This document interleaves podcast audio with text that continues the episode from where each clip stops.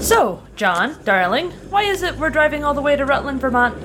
Maggie, why did you wait until we're almost there to ask me? We've been driving forever. I've actually been asking you since we left Wisconsin. But every time I do, you take the wrong exit and we wind up in a different state. I'm also wondering about the Vermont thing, but I also have a series of other questions, mostly about the life-size statue of Grimlock you two spent an hour assembling on my lawn? Look, Jeff needed room to sit down somewhere, and it wouldn't fit on the roof of the car. Man has a point. No, never mind. How does someone take the wrong turn on the way to Vermont and end up in Oregon? I've asked that one, too. That's a good question, I have to admit. Fair question. It really does baffle a mind. Is that Al Sedano? Hello. Yeah, we stopped in Florida on the way back from Oregon. Darling, how, while on a basically straight, easterly path across the northern United States, did we end up in Florida? I thought that Al still lived in New York. But I took the wrong exit and wound up in Florida. Eventually. Because you wound up in New Mexico before you got there. Somehow. And picked Sean up.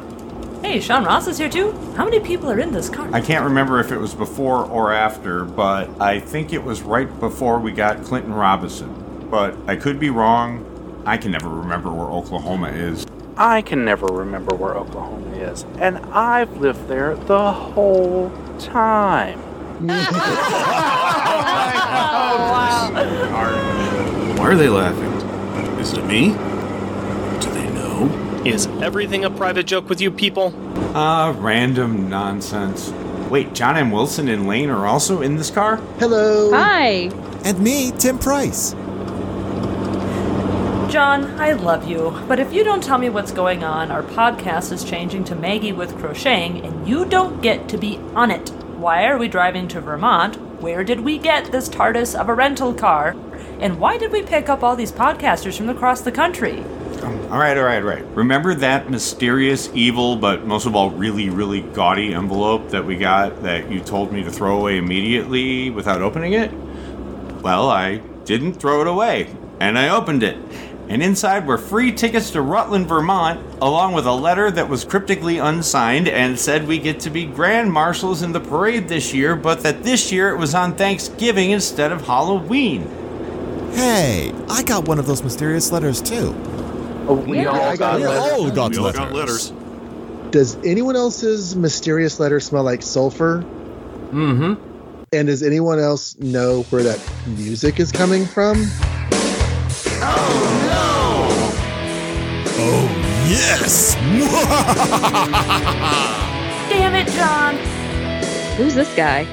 Maybe now some of you will stop jumping to conclusions about where that sulfur smell is coming from. Greetings, casters of pods! It is I, Mephisto! We know! I don't. I have my suspicions. Horrible, horrible suspicions. Be not suspicious, O comics-casting caffeinated consumer! I freely divulge my intentions, since you have no hope against them.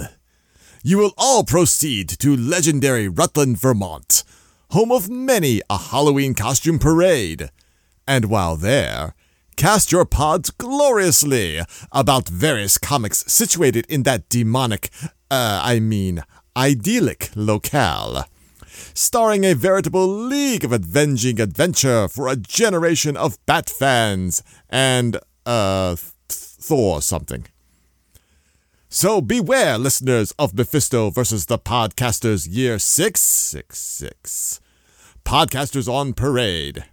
Featuring the podcasting talents of Unpacking the Power of Power Pack, Resurrections, the Warlock and Thanos podcast, Married with Crossover podcast with John and Maggie, Outcasters, a Batman and the Outsiders podcast, Coffee and Comics, Ninjas and Bots. You'll never look at Vermont the same way again. No!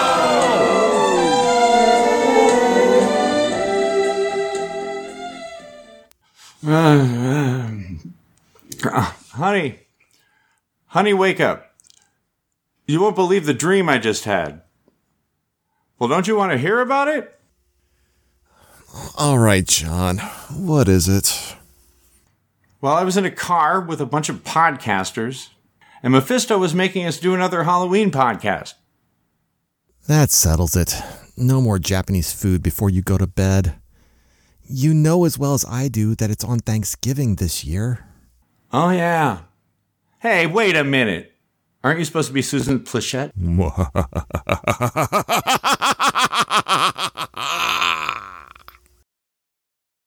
Vroom, vroom, vroom.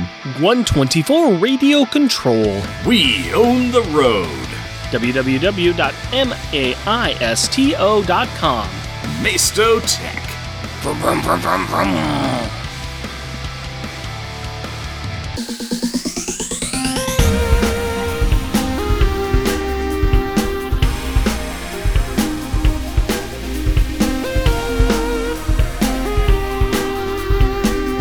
Welcome, dear listener, to our podcast. Jeff and Rick present Unpacking the Power of Power Pack, where we journey through each issue of comics that include a member of the most underrated Marvel series from the 80s while drinking beer, analyzing awesome and amazing adjacent adolescent adventures, and absorbing alcohol. I am Jeff. And I am Rick. Oh, ooby-doo. I want a random like you. I want a banner like you. Talk like you, too. Random banter time, buddy. Talk to me. Tell me tall tales and tantalizing tidbits of trivia today. Of the two of us, there's only one of us that is a bear, and that's me. We've had this discussion before.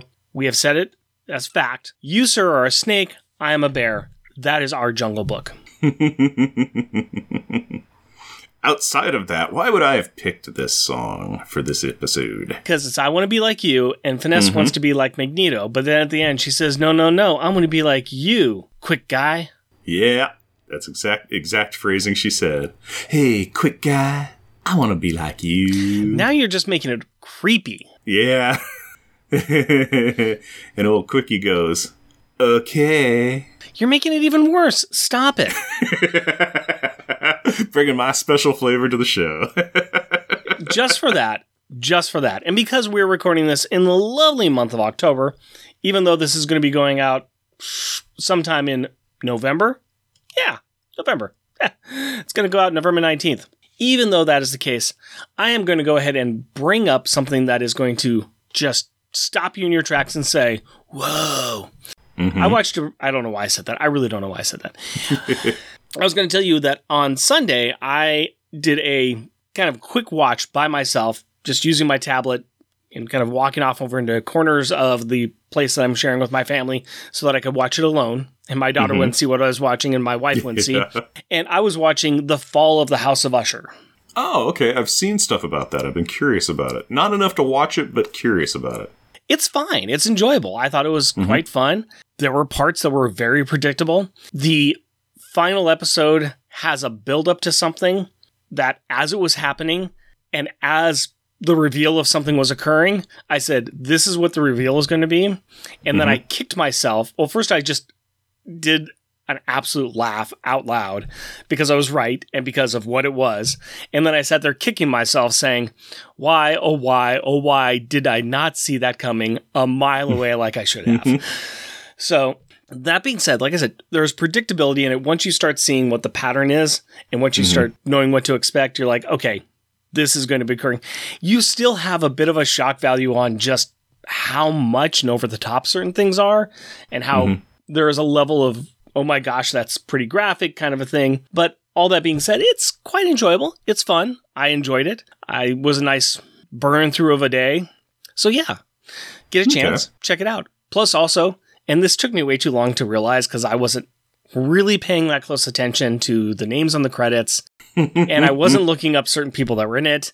And finally I was like, who is this lawyer? Who is playing this part? He is playing it he's just chewing the scenery. He's playing it with his gravelly voice. He's kind of a shorter guy, and he's just very intense. And why does he look familiar, but I'm not placing him?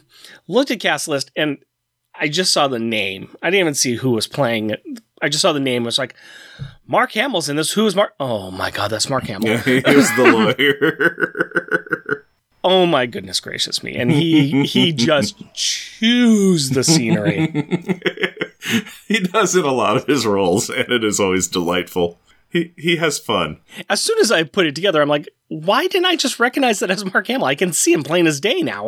Mm-hmm. What's wrong with me? So, yeah, it was. They've got a pretty good cast in there. It's very, very mature only. Very graphic. Mm-hmm. Very shocking.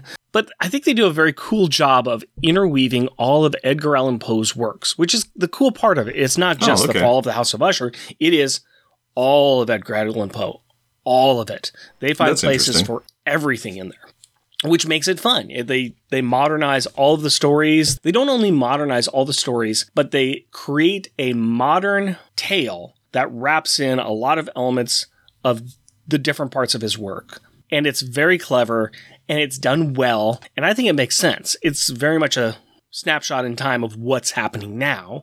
I think that there probably is going to be an age on this where, you know, in about 5-10 years, people are not going to get some of the stuff that's in here because it's like, mm-hmm. This is kind of ripped from the headlines right now.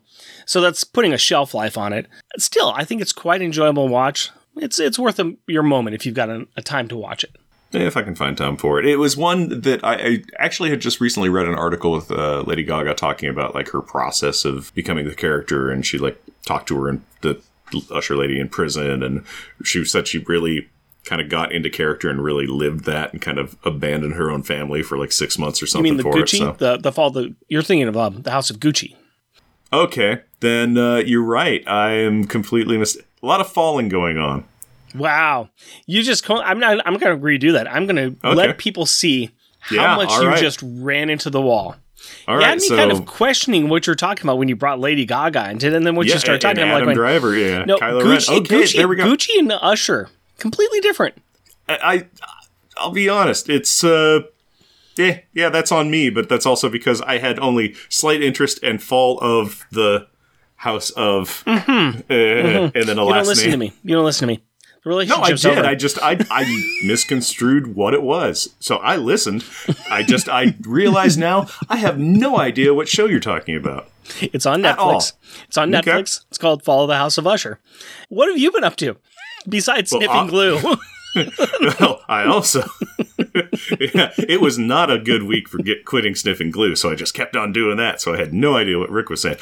Since it's October and stuff, I'll tie it into that. I got to finally finish watching Gravity Falls, which is a really great cartoon series from about, I think, like 12 years ago or something. Really, really, really neat. It's about two twins, brother and a sister. They're 12. They come out to spend the summer in Gravity Falls with their grunkle Stan, their great uncle. And he runs a mystery shack in Oregon. So he's in a small town in Oregon. He's got the... monkey sewn on to the fish body. He's got the hole of mystery, and it's a unicorn made of corn, and it's a tourist trap. But it turns out that Gravity Falls is actually like a hotbed of paranormal activity, and so the kids are investigating it and solving mysteries of it's the Loch Ness monster in the lake, and doing a bunch of stuff, and just really, really well done, really, really interesting and neat, and so.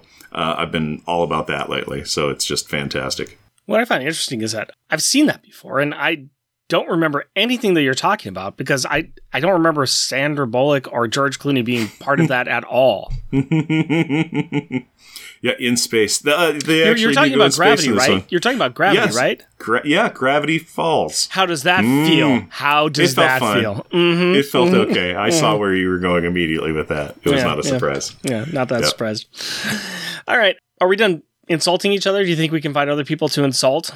Oh, well, we're going to be covering an issue that has X-Men talking to people in the Avengers, and also Magneto's there with Quicksilver. So I think we're set on that regard. I will say, not as much insults as I thought would happen, and yet a lot of anger. There was quite a few insults in there, so... Yeah, but how did we get here, Jeff? Can you please tell me why we're even talking about Avengers? What happened to bring us here? Well, Rick, the Avengers stopped by the Academy to see the changes and to talk to the old full-time students about the additional care and mentoring that they are going to get, so said students attacked them because they thought that they were going to get kicked out, and ain't nobody got time to hear what another person has to say about anything.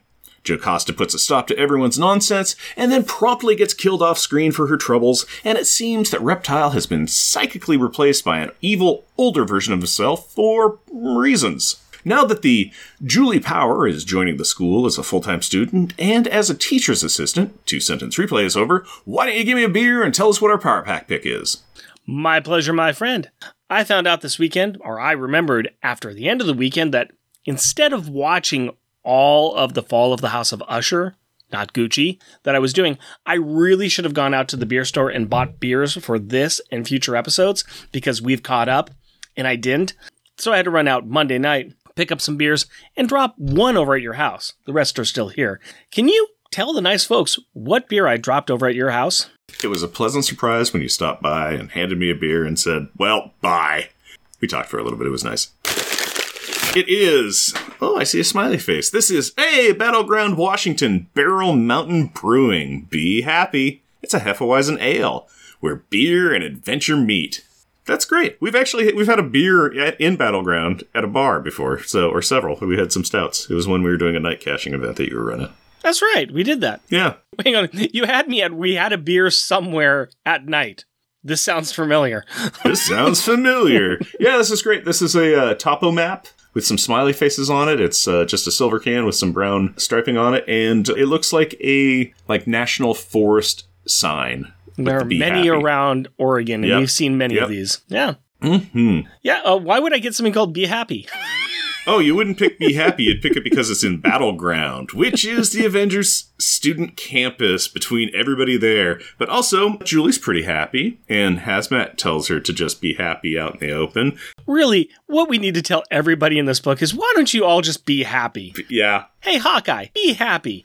Hey, hey, Hank, be happy. I know that your robot that you built got destroyed and all, but be happy. Hey, Magneto. Be happy. Man, Magneto really needs a be happy pill. Hey, Quicksilver, why don't you be happy? Yeah, there's a lot of folk needing to be happy in this. I ran out to the store, saw this, and I was like, that sounds fun.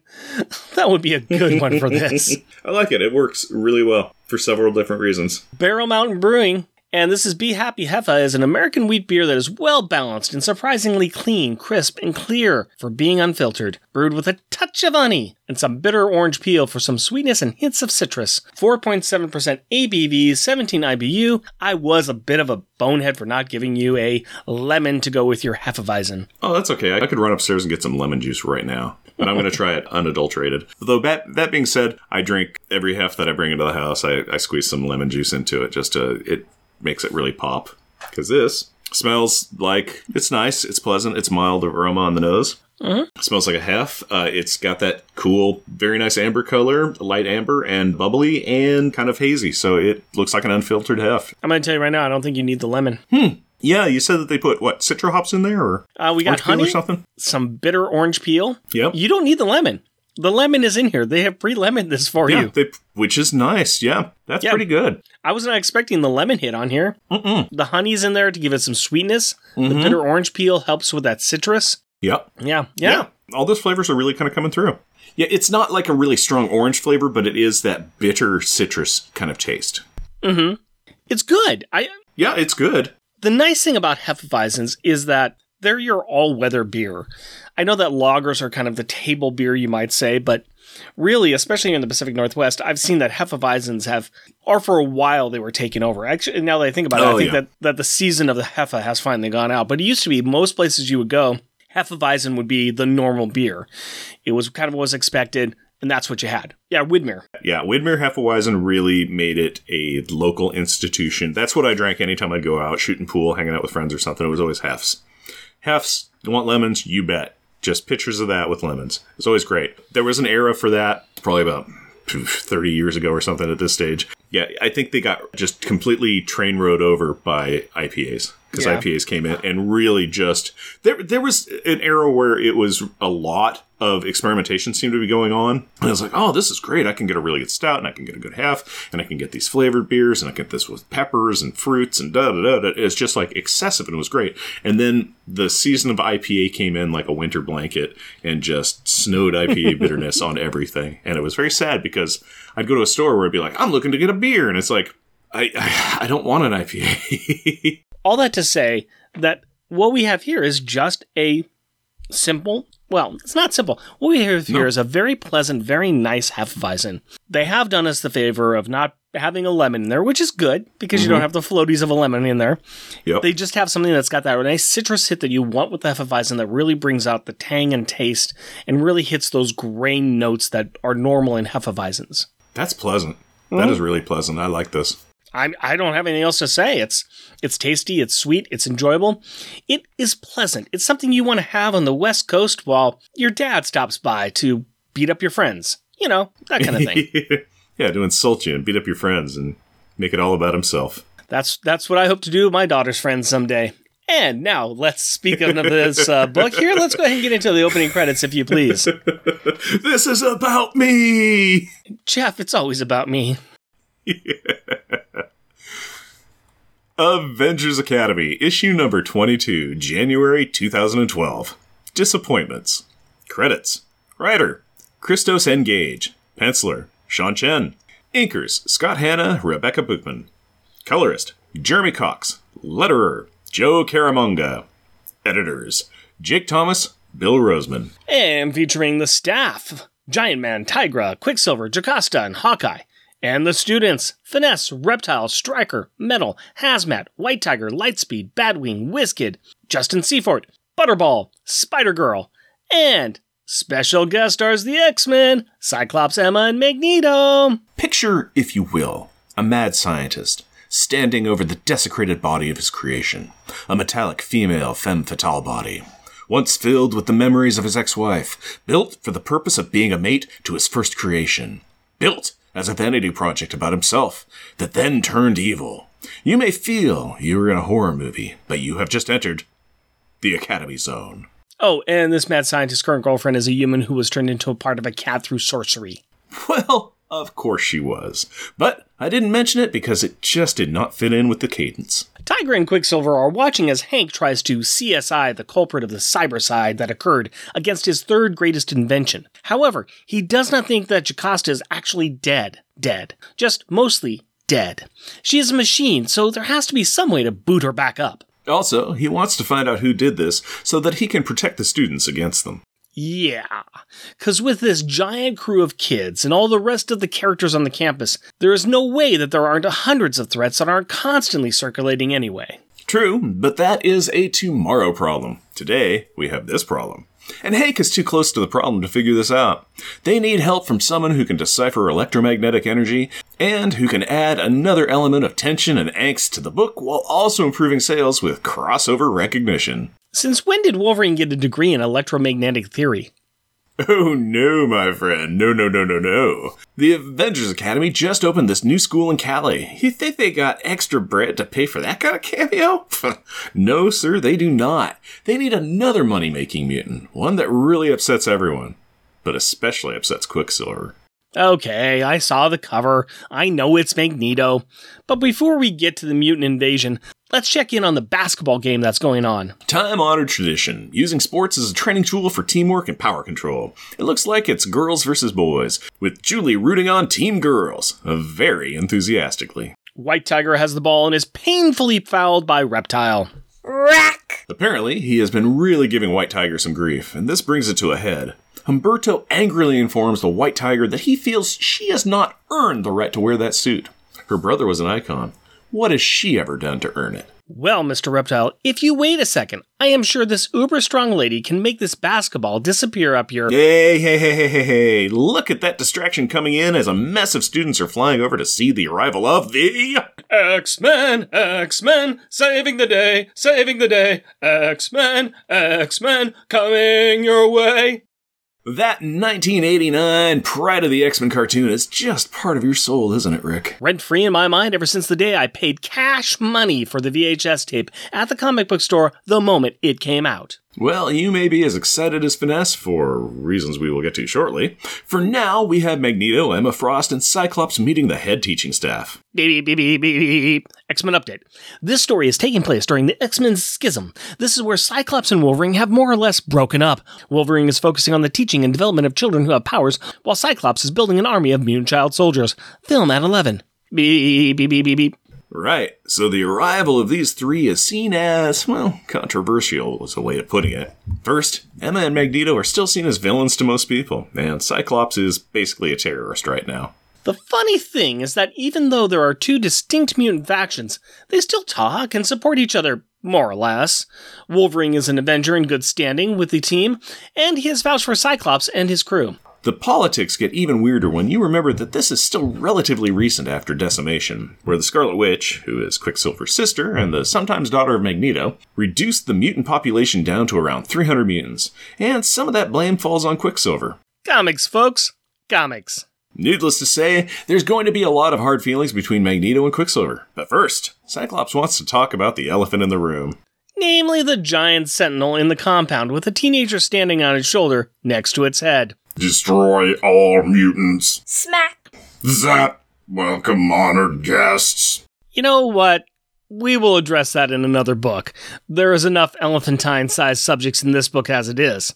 Like egos. And I'm not talking about the Planet Man, but about the really, really big character egos with lots of baggage connected to them. Ah, yes, the tenderloin of this issue. Magneto and Quicksilver. American Pietro. Father and son. Magnets and speed. Oil and water.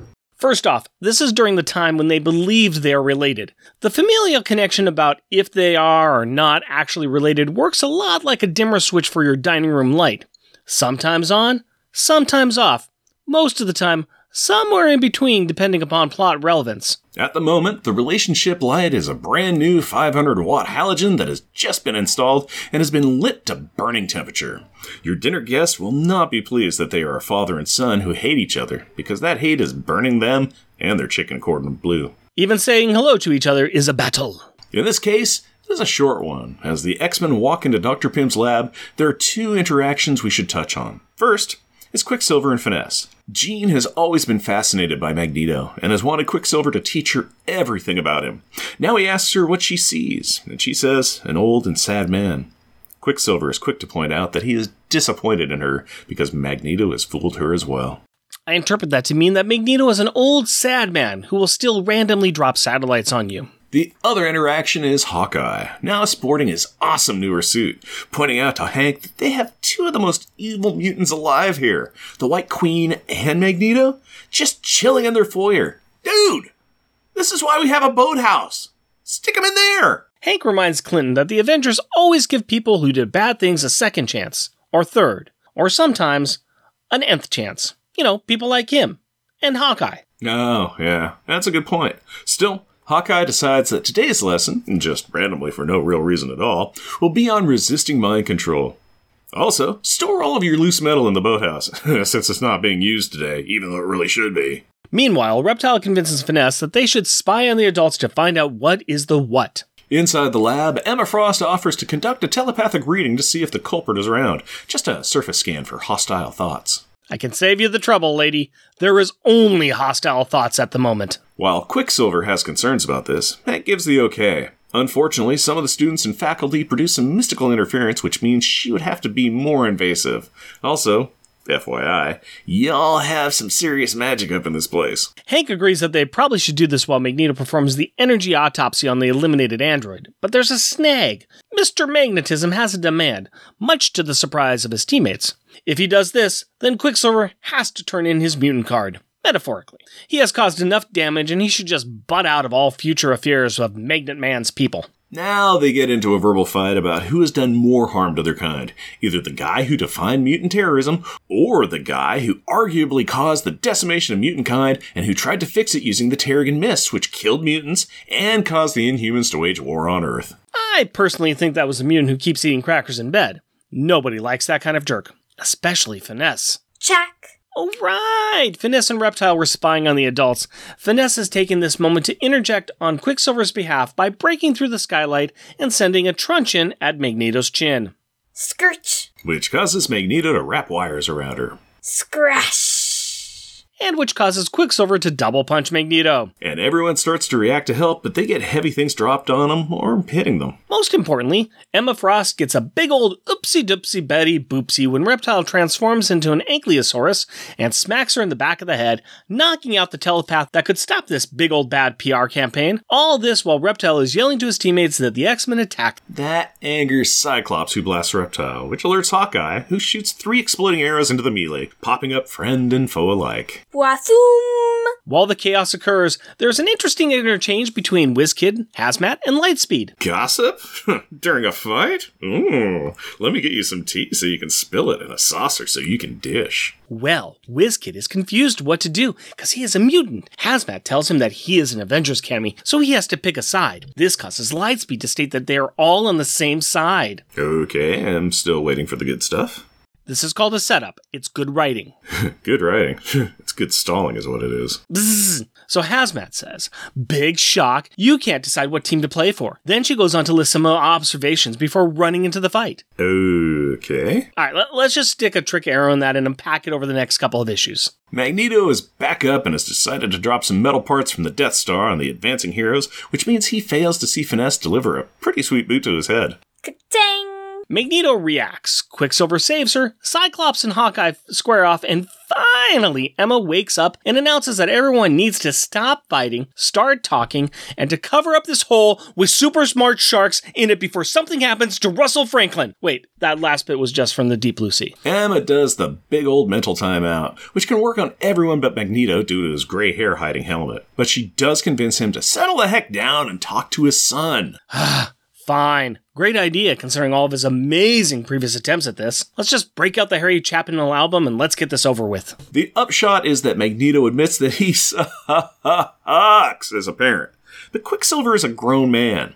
The choice Magneto makes now is to prevent Quicksilver from making mistakes based on how Magneto influenced him as he grew up. So, it really is all about Magneto, according to Magneto. Yeah, but thanks to the magic of transference and guilt and delayed responsibility, it is all Quicksilver's fault. Didn't we just finish his story about fathers and sons? Yes we did. And it looks like this one is done too. Well, at least for now. With Quicksilver walking away, scorning his father, and not jumping off a roof for him. Good. We can finally get back to CSI Palo Verdes, as the Master of Magnetism determines that Jocasta is covered in tachyons, and that suggests portals in time and or space. So, the suspect list has just grown. Terrific. I hope the Avengers stiff the X-Men on the consulting bill. Well, that is all wrapped up. With a brief interaction between Magneto and the 2 kids who started the brouhaha, Reptile and Finesse, the X-Men are ready to leave. Magneto does not want to see them punished too much. He likes that kind of initiative in his soldiers. Scott and Hank have a nice moment too. Hank sees the opportunity for some really neat school interactions between their students, maybe even building bridges that reduce the number of hero-on-hero fights that seem to always occur. Maybe, just maybe, some intramural baseball will curtail problematic history of violence seen between different superhero teams. Oh, Hank, you silly fool. Don't you remember that this is a group of mutants that are building an army? You need to chat with Wolverine, man. You know, the logical one. The one who is the best there is at what he does. And what he does is be a principal of a school of young, bright-eyed academics. What a bizarre world we live in. Still, a nice seed is planted for a future book. One last thing. We need to wrap up the Finesse and Quicksilver relationship. Pietro is practicing playing tennis against himself, because that is what you do when you're a speedster, when Finesse shows up. She is impressed that Quicksilver stood up to his dad. It's something she could never do with her family. They demanded perfection, and when she delivered it, they demanded more. Like many performance reviews I have attended, the bar for meets expectations was constantly on the move. Oh, hey, that's a good reminder, Rick. I have your performance review, and apparently you have some areas to improve upon. This process is rigged. There's also the fact that Finesse's parents were criminals, so there is a lot that these two have in common. She has made a choice. She does not want to be taught to be like Magneto. She wants to learn how to be more like Quicksilver. I do not know if that is a good thing or a bad thing. But man, that is definitely a choice. A choice that no one has ever made before. We're talking about the same Quicksilver here, right? Yes, we are. Wow. Man, the Avengers Academy keeps on surprising me with all of these character firsts. And I'm going to surprise you with the cover of the book. Woo! Ah! All right. We have a very cool cover on this book. Well, what we've got here is we've got the Avengers Gate. Imagine this is a very pretty latticed gate that's in front of the Avengers compound. And I can tell you that because I'm guessing it's pretty because it's been bowled open. So you only see kind of the outlines of it. You see the A at the bottom. It's all been kind of pushed in because the master of magnetism is coming in. And he's standing there and he's got his hand out right in front of his face. So you just see his hand right in the foreground, right behind his helmeted head, his cloak blowing out behind him. He's like right up in your face. I dig this cover. I would get this cover on a poster in a heartbeat. It is really good. Yeah, it is neat. And you can tell it's the Avengers Academy or the campus with the wrought iron gate that he's opening up because, yeah, a big golden A is falling off of it. So, yeah. Yeah, this is just very, very cool. It was done by, Rodin Esqueo. And I like it. I like it a lot. It's not like a buff Magneto. He's beefy looking. It's a more of a realistic body. It's not like just muscle upon muscle kind of thing. It's not the everybody superhero body, which is generically just like, so every superhero is amazing looking. But I just like the fact that this is an action shot. I mean, you can see this happening. You can hear the metal squinching out of the way. Yeah. And the way it's set up, it's like mid-action because you have to really look to see that wrought iron gate around the side and his hand being in front of his face. It doesn't seem like the best shot. It's great. It's not what you would normally think you would do for a superhero pose. And that's what makes it even better. It's the slide in between the beginning shot and the end shot is what it is. Yes, it is where the gate's all open and torn up. But just as you said, you know, it's not quite the superhero pose you were expecting because... Well, you know, Magneto. Yeah, speaking of Magneto, this story is all about Magneto and Quicksilver.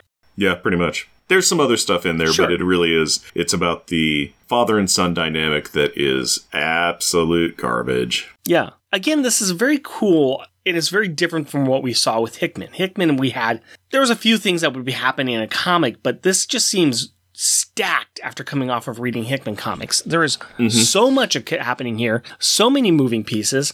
And like I said, I like Hickman's writing, and I can't help but compare what we have been reading to this and saying, this is kind of how you do a big cast.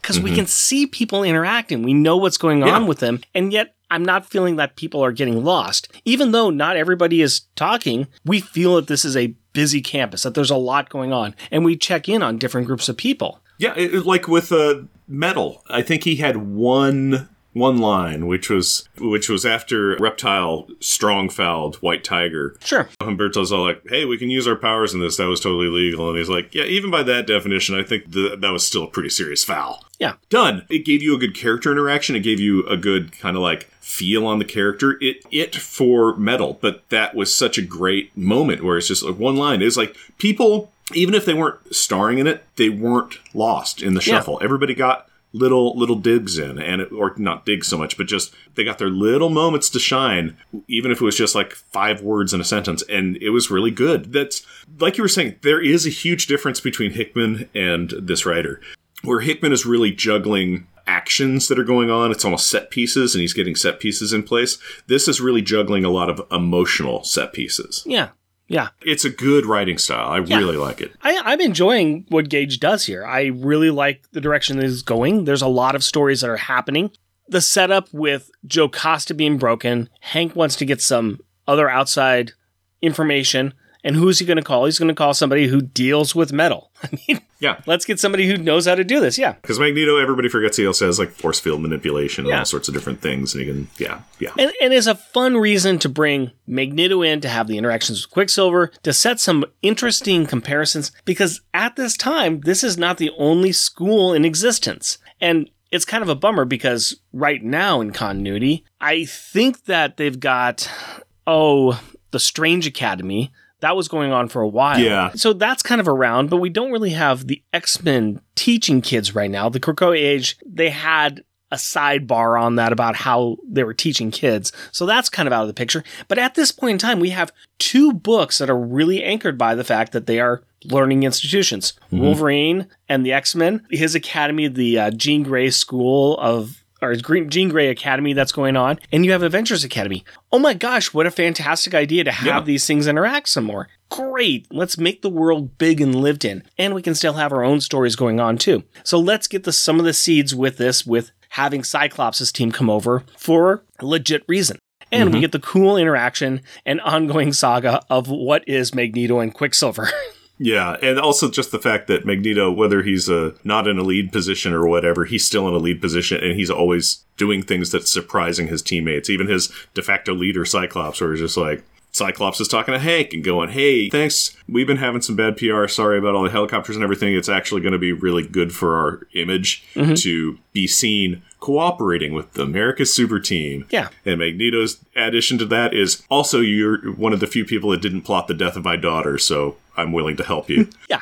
Okay, we didn't need to bring that up, but that's a Sentinel. Let's move on. Oh, they still bring up the decimation that Scarlet Witch did. Well, recently. But that's not like Magneto or Hank and Cyclops talking about it. That was Magneto literally just pointing at Quicksilver and going, you caused this.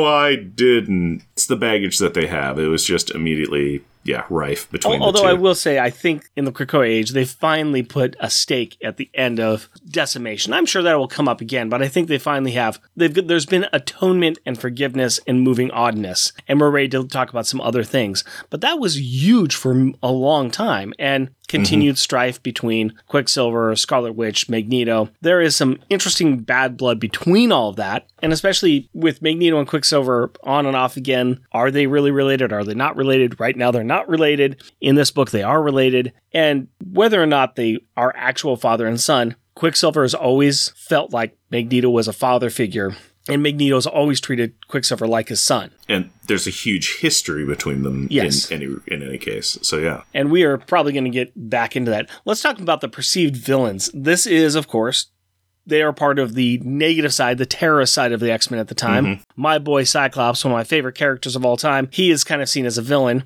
Yeah, he's a man that shoots lasers out of his eyes, Rick.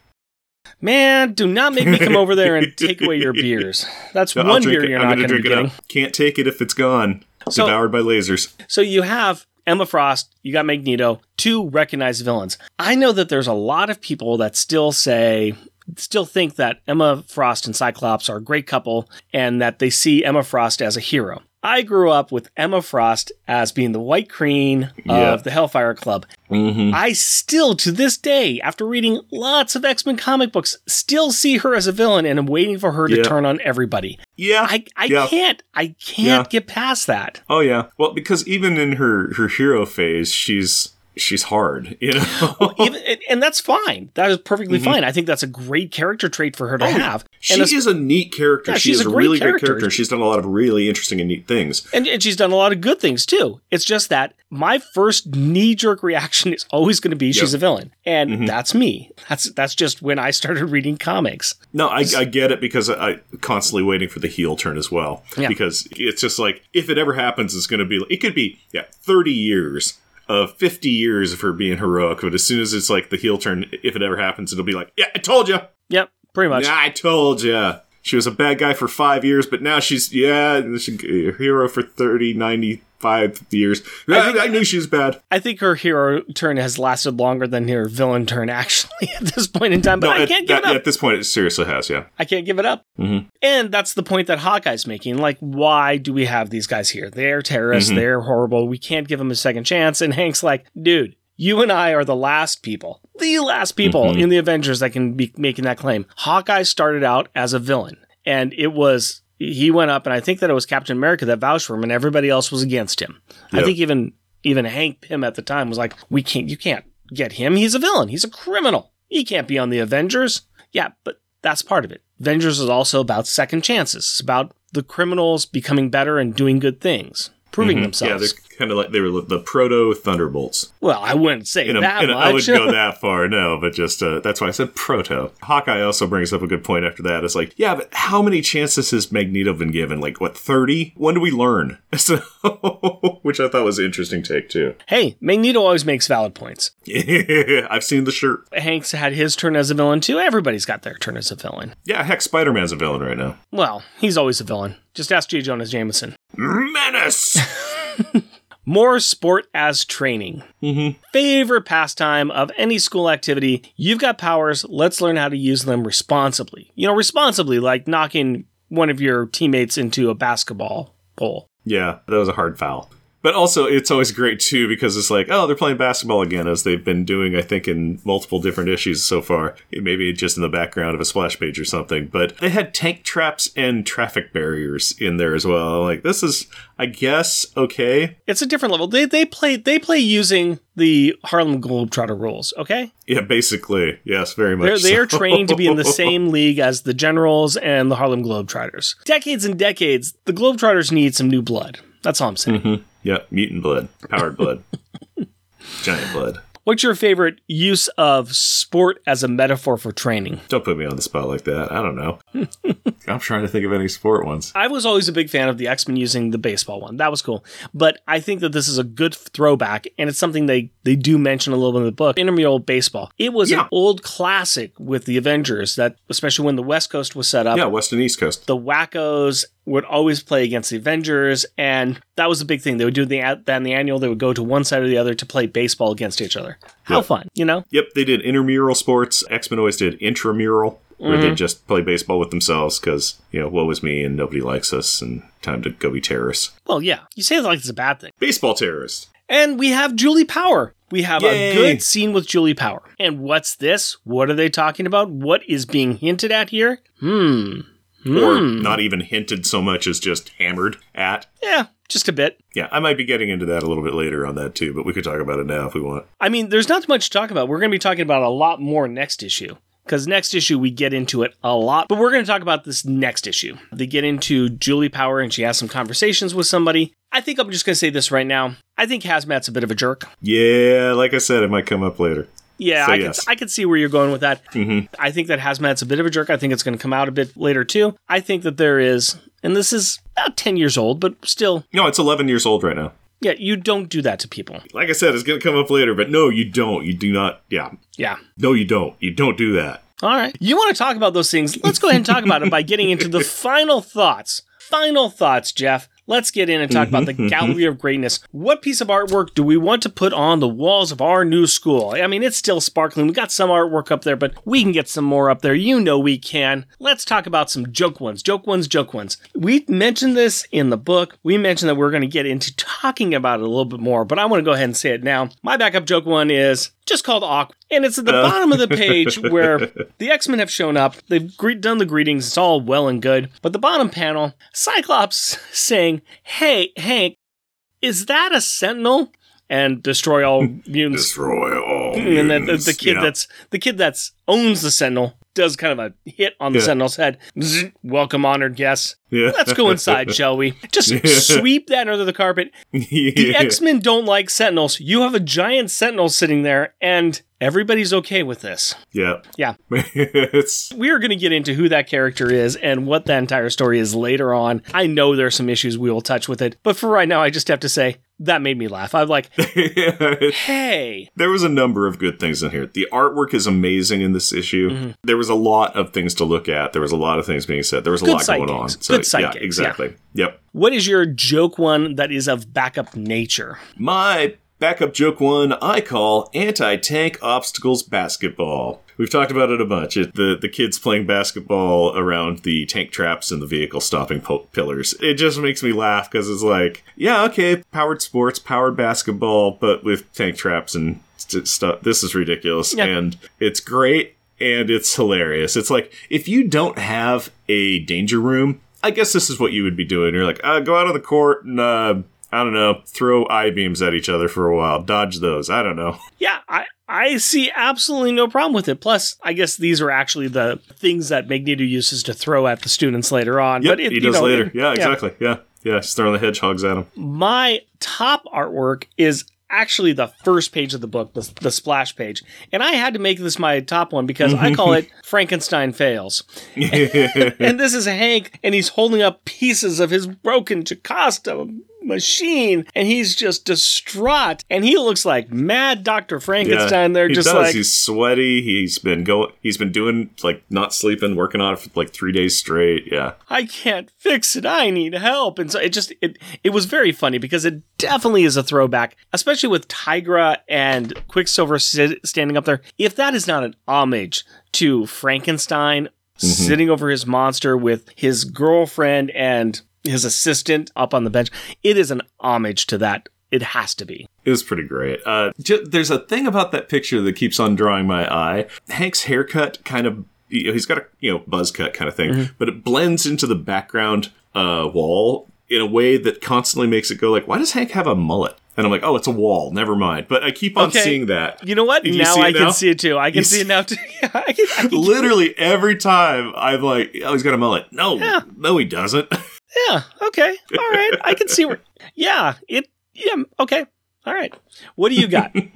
My top joke one is on page 14 of Marvel Unlimited, and I call it Friendly Fire is On. And this is when the brouhaha skirmish has started, and the X-Men and the Avengers Academy people are all, in a scrum together. So Hawkeye just pulls out 3 explosive arrows and shoots it at the ground of the melee, and it just pops up. It's a pop-up attack on everybody involved. It's just like Tigra sent flying, Reptile, Emma Frost, Cyclops, Quicksilver, Magneto. Everybody goes flying from the explosion. It's like, no, kids, don't fight. Here's a grenade. It's just ridiculous. You know what? I can understand why. He's afraid that people are going to get taken over by Emma Frost. So Emma Frost mind control. Let's just take everybody out. We're going to take everybody out. We're going to sort this out later on. There's bad things going on. I'm blowing everybody up. I am shooting the hostages, okay? It just cracks me up because he's even grumbling to himself. He's just like, yeah, nobody listens to Hawkeye till it's time to yell Avengers Assemble because the mind-controlled heroes are attacking us. Time to throw explosives into the entire party, including the students. I am too old for this, man. All right, my backup good art one, and I'm going to do a bit of a theme here, and I think you're going to figure out the theme real fast. But I wonder if it's the same theme. My first one is boot to the head. Back of the head is what I called it. Boot to the head. Yeah. And it could have been a comedy one, but I was looking at it, I was going, it's funny, but at the same time, it's pretty darn cool. It is Finesse kicking the back of Magneto's helmet. He's got both eyes closed. There's a Katang there. How do you take out the master of magnetism? You kick him in the back of the head. Back of the head. Kick and him in the helmet that keeps him forgetting mind control. She is putting everything into it. It is, it's glorious. In that case, might I announce what our probably joint top art one is? Oh yeah, I think it's a given. On page 12, which I called Sweet Chin Music. I call it Eat Truncheon Magnet Boy. Yep. And this is when Finesse and Reptile were on top of the building, spying on their elders to see what was going on. And Finesse was just getting more and more mad with her, her idol Magneto, and she just busts through the window and just. Yep. Busts through the skylight and is falling through the air and once again giving it her all, throws a truncheon and just tags Magneto on his chin. Mm-hmm. Chat. Sends him down. So great. Eat so truncheon, Magnet Boy. Yeah. Although she said, leave him alone, but we can interpret that to be eat truncheon, Magnet Boy. Yep. All right. So good. Okay. You know what? I'm going to go ahead right into my rubber and glue moment with Psyche saying, put a stop to this, Emma. And Emma Frost saying, but I think I could get them a show on Bravo. There was actually not a lot of straight up insults that I could find in here. But what I liked is just, I like some of the slow digs, and I think this is one of these slow digs. It's Emma just being all over Emma. Oh, I can get them a show on Bravo. Just how low is this family and how high drama is this family? Yeah. Oh, yeah. That's the level of drama we're talking about here. So that's why I like that one. Oh, it's good. Some of these are really pretty hurtful. The one that I'm about to do, it just like when I was looking at it, I'm like, oh, man, that's not even rubber and glue. That just hurts. This is when Pietro and Magneto are arguing back and forth basically about who's the worst mutant and who's done worse for their people. Pietro's all, that wasn't me. It was a Skrull. Yes, a shape-changing alien masquerading as you was responsible for all of your misdeeds. Really, Pietro? A child could see through that lie. And did. Or is there some other reason your daughter won't speak to you? Yep.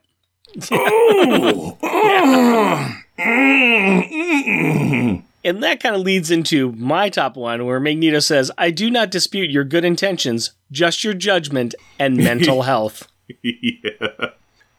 Just your judgment and mental. Again, this is not a direct insult. This is hurtful. This is absolutely hurtful. Yeah. Which leads to my top one, where I pick it for the top rubber and glue because I don't know if it's an insult. It is so eloquently done. I'm like, ooh, that's a good one. But maybe it's not. And this is Emma when she's like going, oh, well, I could do surface scan, but there's a lot of mystic interference going on from all these people, including Tigra. Oh, and by the way, darling, I adore your outfit. Don't let anyone ever tell you it's inappropriate for a teacher. No, that is a... that's not an insult. Mm-hmm. That's not an insult at Tigra. That's an insult at all the people out there who have mocked her outfit and Tigra's outfit and saying it's inappropriate. That could be construed as an insult, but I don't think it is. But it kind of could be, because you never know with Emma where she might... You know, it's that backhanded compliment, that compliment sandwich of, oh, you're a mean girl, but are you? You know, it's I just love that so much. Let's talk about the parent of the year. And, I mean, we've got the same one. There is no contest. This is Magneto. I mean, come on, man. It's Magneto. Yeah, I know. He was awesome. He got the Reed Award for being such a good dad. Gosh. Oh, man, if everybody had a dad like him, the world would be such a better place. The entire thing is about Pietro saying, you're a horrible father, and Magneto saying, yeah, you're right. What are you going to do about it? Yeah, I know. Yeah, he's just terrible, because he comes into the situation where it's just like, it's such family drama where you can kind of see the dad coming in. He's like trying to relate to his son, because he starts off and he's like, hey, hi, son. I gather you're well. Pietro's immediately up in arms. Yeah, I'm not insane, dad. Just starts that, and they know the buttons to push, and then it's just the assaulting. It's like, okay, fine. You want my help? You can't play soccer anymore. You know, it's that kind of thing. It's the, it's just... And at the end of the day, too, you also have Magneto just pointing out, yeah, guess what? I am a bad father. But you know what? You're an adult. Grow up. It's like, yeah, but... And at the same time, you're kind of like, yeah, okay. Yeah, he's right. You know? Sort of. I hate both of them. Yeah, no, they're both terrible. I feel bad for how I feel about Quicksilver, but Magneto, very much is just like, hey, I've given you a lifetime of trauma. You have never met my expectations. I have never been proud of you, and I've always told you how unproud of you I am and how I barely even like you. What's your problem now? Yeah, that was a no-brainer on this one. But this one, I think we're going to have some differences on, and that is most popular and the most shunned. Who's the best? Who's the worst in this issue? I think I have an idea about who your worst is. Mine's not the same. Mine is actually... I haven't been subtle about it at all. No, mine is actually Finesse. Oh, I could see that. The fight was all her fault. I mean, this... Yes. No, that's going to lead nicely into another thing I'm going to talk about. Okay, go for it. I'm just like looking at Finesse, I'm going, Magneto and Quicksilver have their own issues. They've got lots of issues. How about you not light a match? Okay, can you not do that? Maybe Quicksilver set her up a little bit, but not much. It really was her just saying, you know, no, I'm going to go ahead and I'm standing up for Quicksilver. And it's like, stop. No, just I've got things to say. It's stop. So, yeah. So I had problems with her, and I have a feeling that you're probably going to bring her as the best. That's my guess. But who do you have for your worst? Spoiler, she's not my best. But my worst is Hazmat. Yeah. She was racist to begin with, where it's just like Wiz Kid comes flying by in his, mechanized wheelchair, and he's like, hey, come on, you got to come see this. And I was like, why? What's going on? Stereotypical Asian kid, a new Scientific America come out or something? You know, it's okay. You're kind of being racist there, Hazmat, against, like kind of a similar ethnicity. Her other big shining moment, Julie's like, hey, we're on the same team. We're not phobic here. Just, admit who you are. It's like, it's just like, you don't do that. You also don't. You don't out somebody, but you also don't out somebody who may not know, they may not know themselves. You know, there's a lot of things where it's just like, you don't do all of this, no. Hazmat. You don't do any of this. So, my opinion. No. And you're completely right. Hazmat is horrible in this one. She really is. And the only reason I decided to go with Finesse over is just because, man, I'm just looking at it like, Hazmat is the match that lit a lot of this. So no, I get it. I really do get it. Who do you have as your best? Now, here's the fun thing. I didn't pick Finesse, but you're going to be surprised who I picked. I picked Reptile as the best.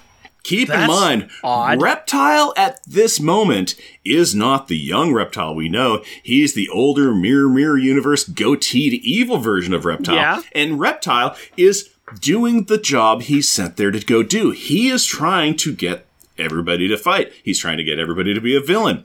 Let's cast doubt and be violent towards White Tiger, somebody who could be a hero, you know, all these different things. He's trying to break everybody down. Okay, I see it. I just don't think that makes him popular. I think that makes him kind of a jerk when everyone looks around and says that he's the guy. That's my opinion. I no, trust me, I get it. This was just one of these things that I was kind of like, oh, I'm going to pick so-and-so. And then I was like, wait a minute. You know, an interesting side is this. It's controversial. It is controversial. I'm picking a safe one. Hank Pym. Mm-hmm. Oh, yeah. Okay. Yeah. He's not afraid to ask or try anything new. Yeah, he's willing to ask for help. And he's willing to reach out to people who hate them, or people who are hated right now. He's trying to keep the peace as much as possible. He's trying to resolve and find answers. I think he is trying. I like Hank Pym here. I like the Hank Pym that's trying to build and fix things. They do him really well in this. They do him really, really well. I like him as well in this. That is who we have as popular and shunned. Let's go ahead and move on and do a ranking of this book. We want to see where this fits into our ever-growing list, starting with Fantastic Four 588, Month of Mourning, going down to 22, Runaways number 2. That's where they hunt down Victor, and he discovers he's got powers. Ooh. Down spot number 42, 27 minutes, Doom sacrifices while Alt-Reed fries. And bomb the list, same as always. Hey, but it's a Julie issue, and we got Julie in this issue. This is a good one. I like this. I think this is well done. Good. It's fun. It's enjoyable. This is actually this is up here a bit, I think. Yeah, Academy number 20. Vale takes forever to leave her friends. Is in spot 38. It's near the bottom. It's third from the bottom. I'm looking for the other one from it's previously. Up on number 13, spot number 13. Oh, really? Okay. Mm-hmm. Oh, there it is. Yeah. First day of school. Jocasta goes boom. I like this better than that one. I do too. Yeah. Fun one. Congratulations, Mr. Grimm. You're handsome again. That's up at spot number 11. Let's go back. Spot number 6, Amazing Spider-Man 658. There's a lot that happens in that one. And I think that is still a really good one. That's got a lot of things that happen in it. Right below that, we have Runaways number 3. That's where the superheroes fighting with Excelsior, and they're failing big time. That's good. That was a good one. I think that this might fit in between these two, because I think this, once again, we've got a big fight that's occurring between lots of different people here. There's a lot that's going on. There's really good character development. I kind of feel like I'm starting to see how they've got these characters set up. We're learning a little bit more about Finesse. Once again, this is fun jumping into issue number 20 with this, because like all the characters are established now, so coming in, we just have to figure out what's all going on. I'm enjoying the stories. I think that it's easy to figure out what's happening. You figure out the relationships between people. It's very talky. There's a lot going on. Yeah. But I'm going to say this is going to be a good spot number 7. I like it. I'm all for that. I think that's great. All right. Not a bad showing. I'm enjoying these books. I think they're kind of fun. So we'll see where we go with Avengers Academy. Let's find out how Barrel Mountain Brewing be happy. Why are these people just happy? They just need to be happy. Just be happy. We've got a Hefeweizen here that we are enjoying. Yeah, it's good. It's a tasty beer. It's about the same as when we started. It is exactly the same beer. There's been no change to it all. And that's a good thing. It was enjoyable at the beginning, and it's enjoyable at the end. It's great. And we don't have floaty bits of lemon in our beer. Yeah. Yeah, no seeds poking around in there, which you might swallow. It's unfiltered looking, but it's not hazed. It's pleasant. I'm enjoying it. I could easily just sit. I could be binge watching and just cracking these open left, right, and center for an evening and be quite happy. It's a good 4 or 5 for me. Been watching the Gravity movie with the follow-up of House of Gucci? Yeah, that's the one that has Kirk Douglas's kid, Michael Douglas, in it when he like falls down, right? I don't even know what you're talking about anymore. All right, so I'm going to go ahead and say that this is a good 4, but... maybe it's a 4 or 5. Mm-hmm. I'm going 4 or 5. I'm enjoying it. I was tempted on the 5, but 5s are pretty darn special. But like I said, I would just drink this. I'm looking at the 4 or 5 too. This is a enjoyable beer. This is one that's, yes, you are be happy. It is not a super complex beer. It is not an overwhelming beer. It is not a gimmick beer. It is just a really good beer. But that now leads us to a segment that I absolutely love, and I know what happened to it. It's right here. It is Kids Perspective. And that is where Rick talks to his 12-year-old daughter, Carrie, about the issue that we just covered. So Rick and Carrie, take it away. Hello, Carrie. Hello, Daddy. We are back with yet another Avengers Academy book. Oh, really? Yeah. But this one's different, right? Yeah, this one has Magneto and Cyclops and blonde-haired lady named Emma. Ooh, many people would be angry at you on the internet for not knowing Emma Frost. I kind of, I see her sometimes, but I'm not. You just don't follow her? No, I never, Man. I never know. Me and my friends who, we read the comics back in the day, we, think, Emma Frost, she's evil lady, evil lady. But I feel like I've heard that too. Yeah, but a lot of people see her as good. She's still on evil side, or? No, she has actually been a good guy for a long, long time. I feel like I've heard she's been in some of the X-Men comics that I've taken from you. Yeah, that's right. The old Uncanny X-Men ones. Those ones are the ones that she is a villain, and that's where we knew her from. But majority of comics after that, she's been a good guy. So what are you going to do? But got my favorite character, got Cyclops on there. So, it's all good. It's all good. He appears, shouts Emma.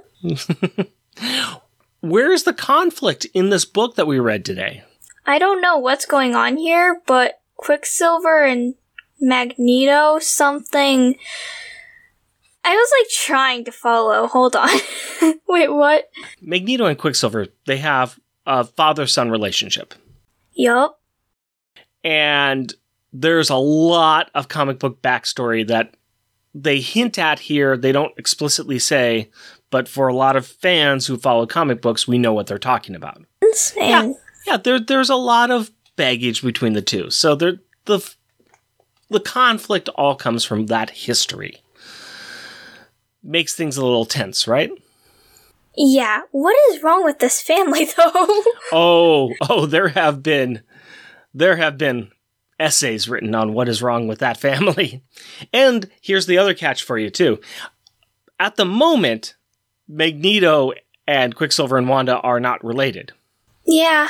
I don't know. So it kind of came up that Magneto is not actually their father. But at times in the past, he has said that he is their father, and everyone thought that he was their father, but he's not their father. He adopted them? No. There's some confusion. Yeah. Okay. So, but he still has raised them as a father figure, and he's bad at it. So, yeah, whether he's their biological father or not, it's inconsequential. It's the fact that he has always treated them like his children, and he's not treated them well as his children. Great father advice. Maybe you should go talk with Reed. Exactly.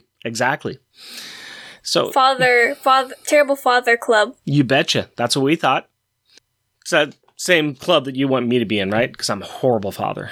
I make you do these recordings and break up your Saturdays by forcing you to do them with me. It's horrible. This Saturday was mostly spent unpacking, so... Yeah, and that's what we do in Unpacking the Power of Power Pack. We unpack things. Yeah. I'm contributing. Exactly. What'd you think of the other students kind of getting involved and Hawkeye saying, I told you so, and a lot of miscommunication going on? Did you like it? Did you not like it? It was confusing. Yeah. Confusing because there was just a lot of backstory that you didn't know? Yeah. And also, these kids like to get involved in things that they don't really need to get involved in. True. Sometimes, true. So... With Finesse, she has always admired Magneto, and she wanted Quicksilver to teach her about Magneto. Which hurts for him because... Because he doesn't want to do that. And now that she has seen him, and seen what he's like, and seeing what Quicksilver's like, she'd rather be more like Quicksilver than Magneto, right? Yeah. You learn. Any other Opinions or thoughts on any of the kids, or are you still kind of meh on them all? Kind of meh on them all. Hazmat figured out that Julie was bi. What did you think about that scene?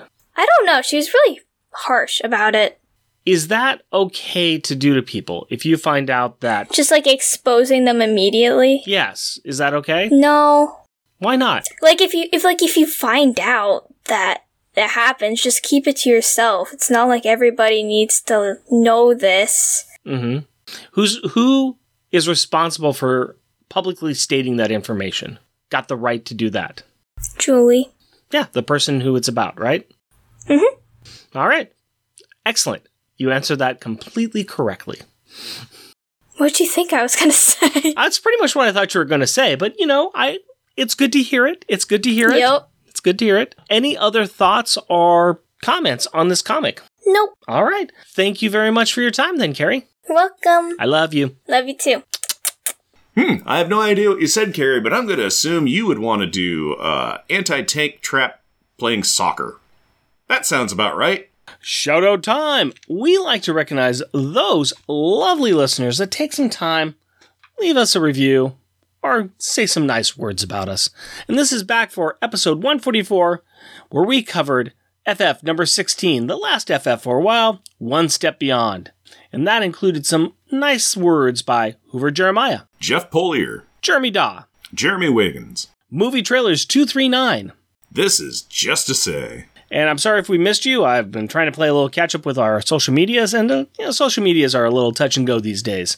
But you know who is not touch-and-go is our lovely Patreon supporters, and that includes adorably astonishing and amazing Andrew Burns. Cheerfully cheeky and charming Char Logan.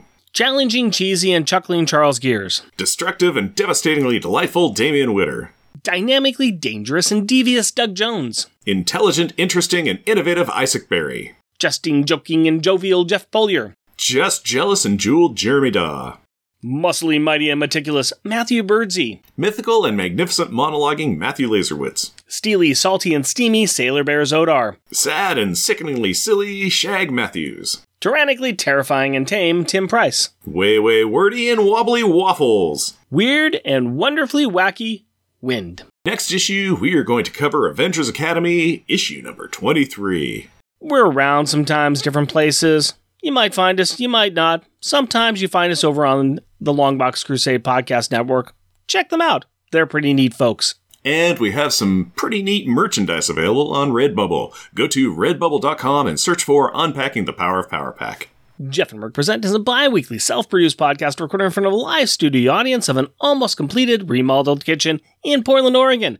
If you would like to interact with us through the magic of the internet, you can do so through Blue Sky at Jeff and Rick Present, Twitter at Jeff Rick Present, our Facebook page, Jeff and Rick Present, our email address, Jeff and Rick Present, all one word at gmail.com, or at our website, jeffandrickpresent.wordpress.com. Also, we got a YouTube channel at Jeff and Rick Present. And if you would like to help support our show, we are on Patreon. You can find us at patreon.com, Jeff and Rick Present, all one word. We are also a proud supporter of the Hero Initiative, and will be donating 10% of our Patreon donations to this great cause. We encourage everyone to give what they can to this worthwhile organization that helps the creators who provide us with such great content. Go to heroinitiative.org to find out more. Please rate and review us wherever you can. Tell your friends about us or share your love for us on social media. And as always, we want to thank the powerful people in our packs. My wife, Cindy, and our daughter, Carrie. My fiancée, Hillary, and our daughter, Aurora. We love you.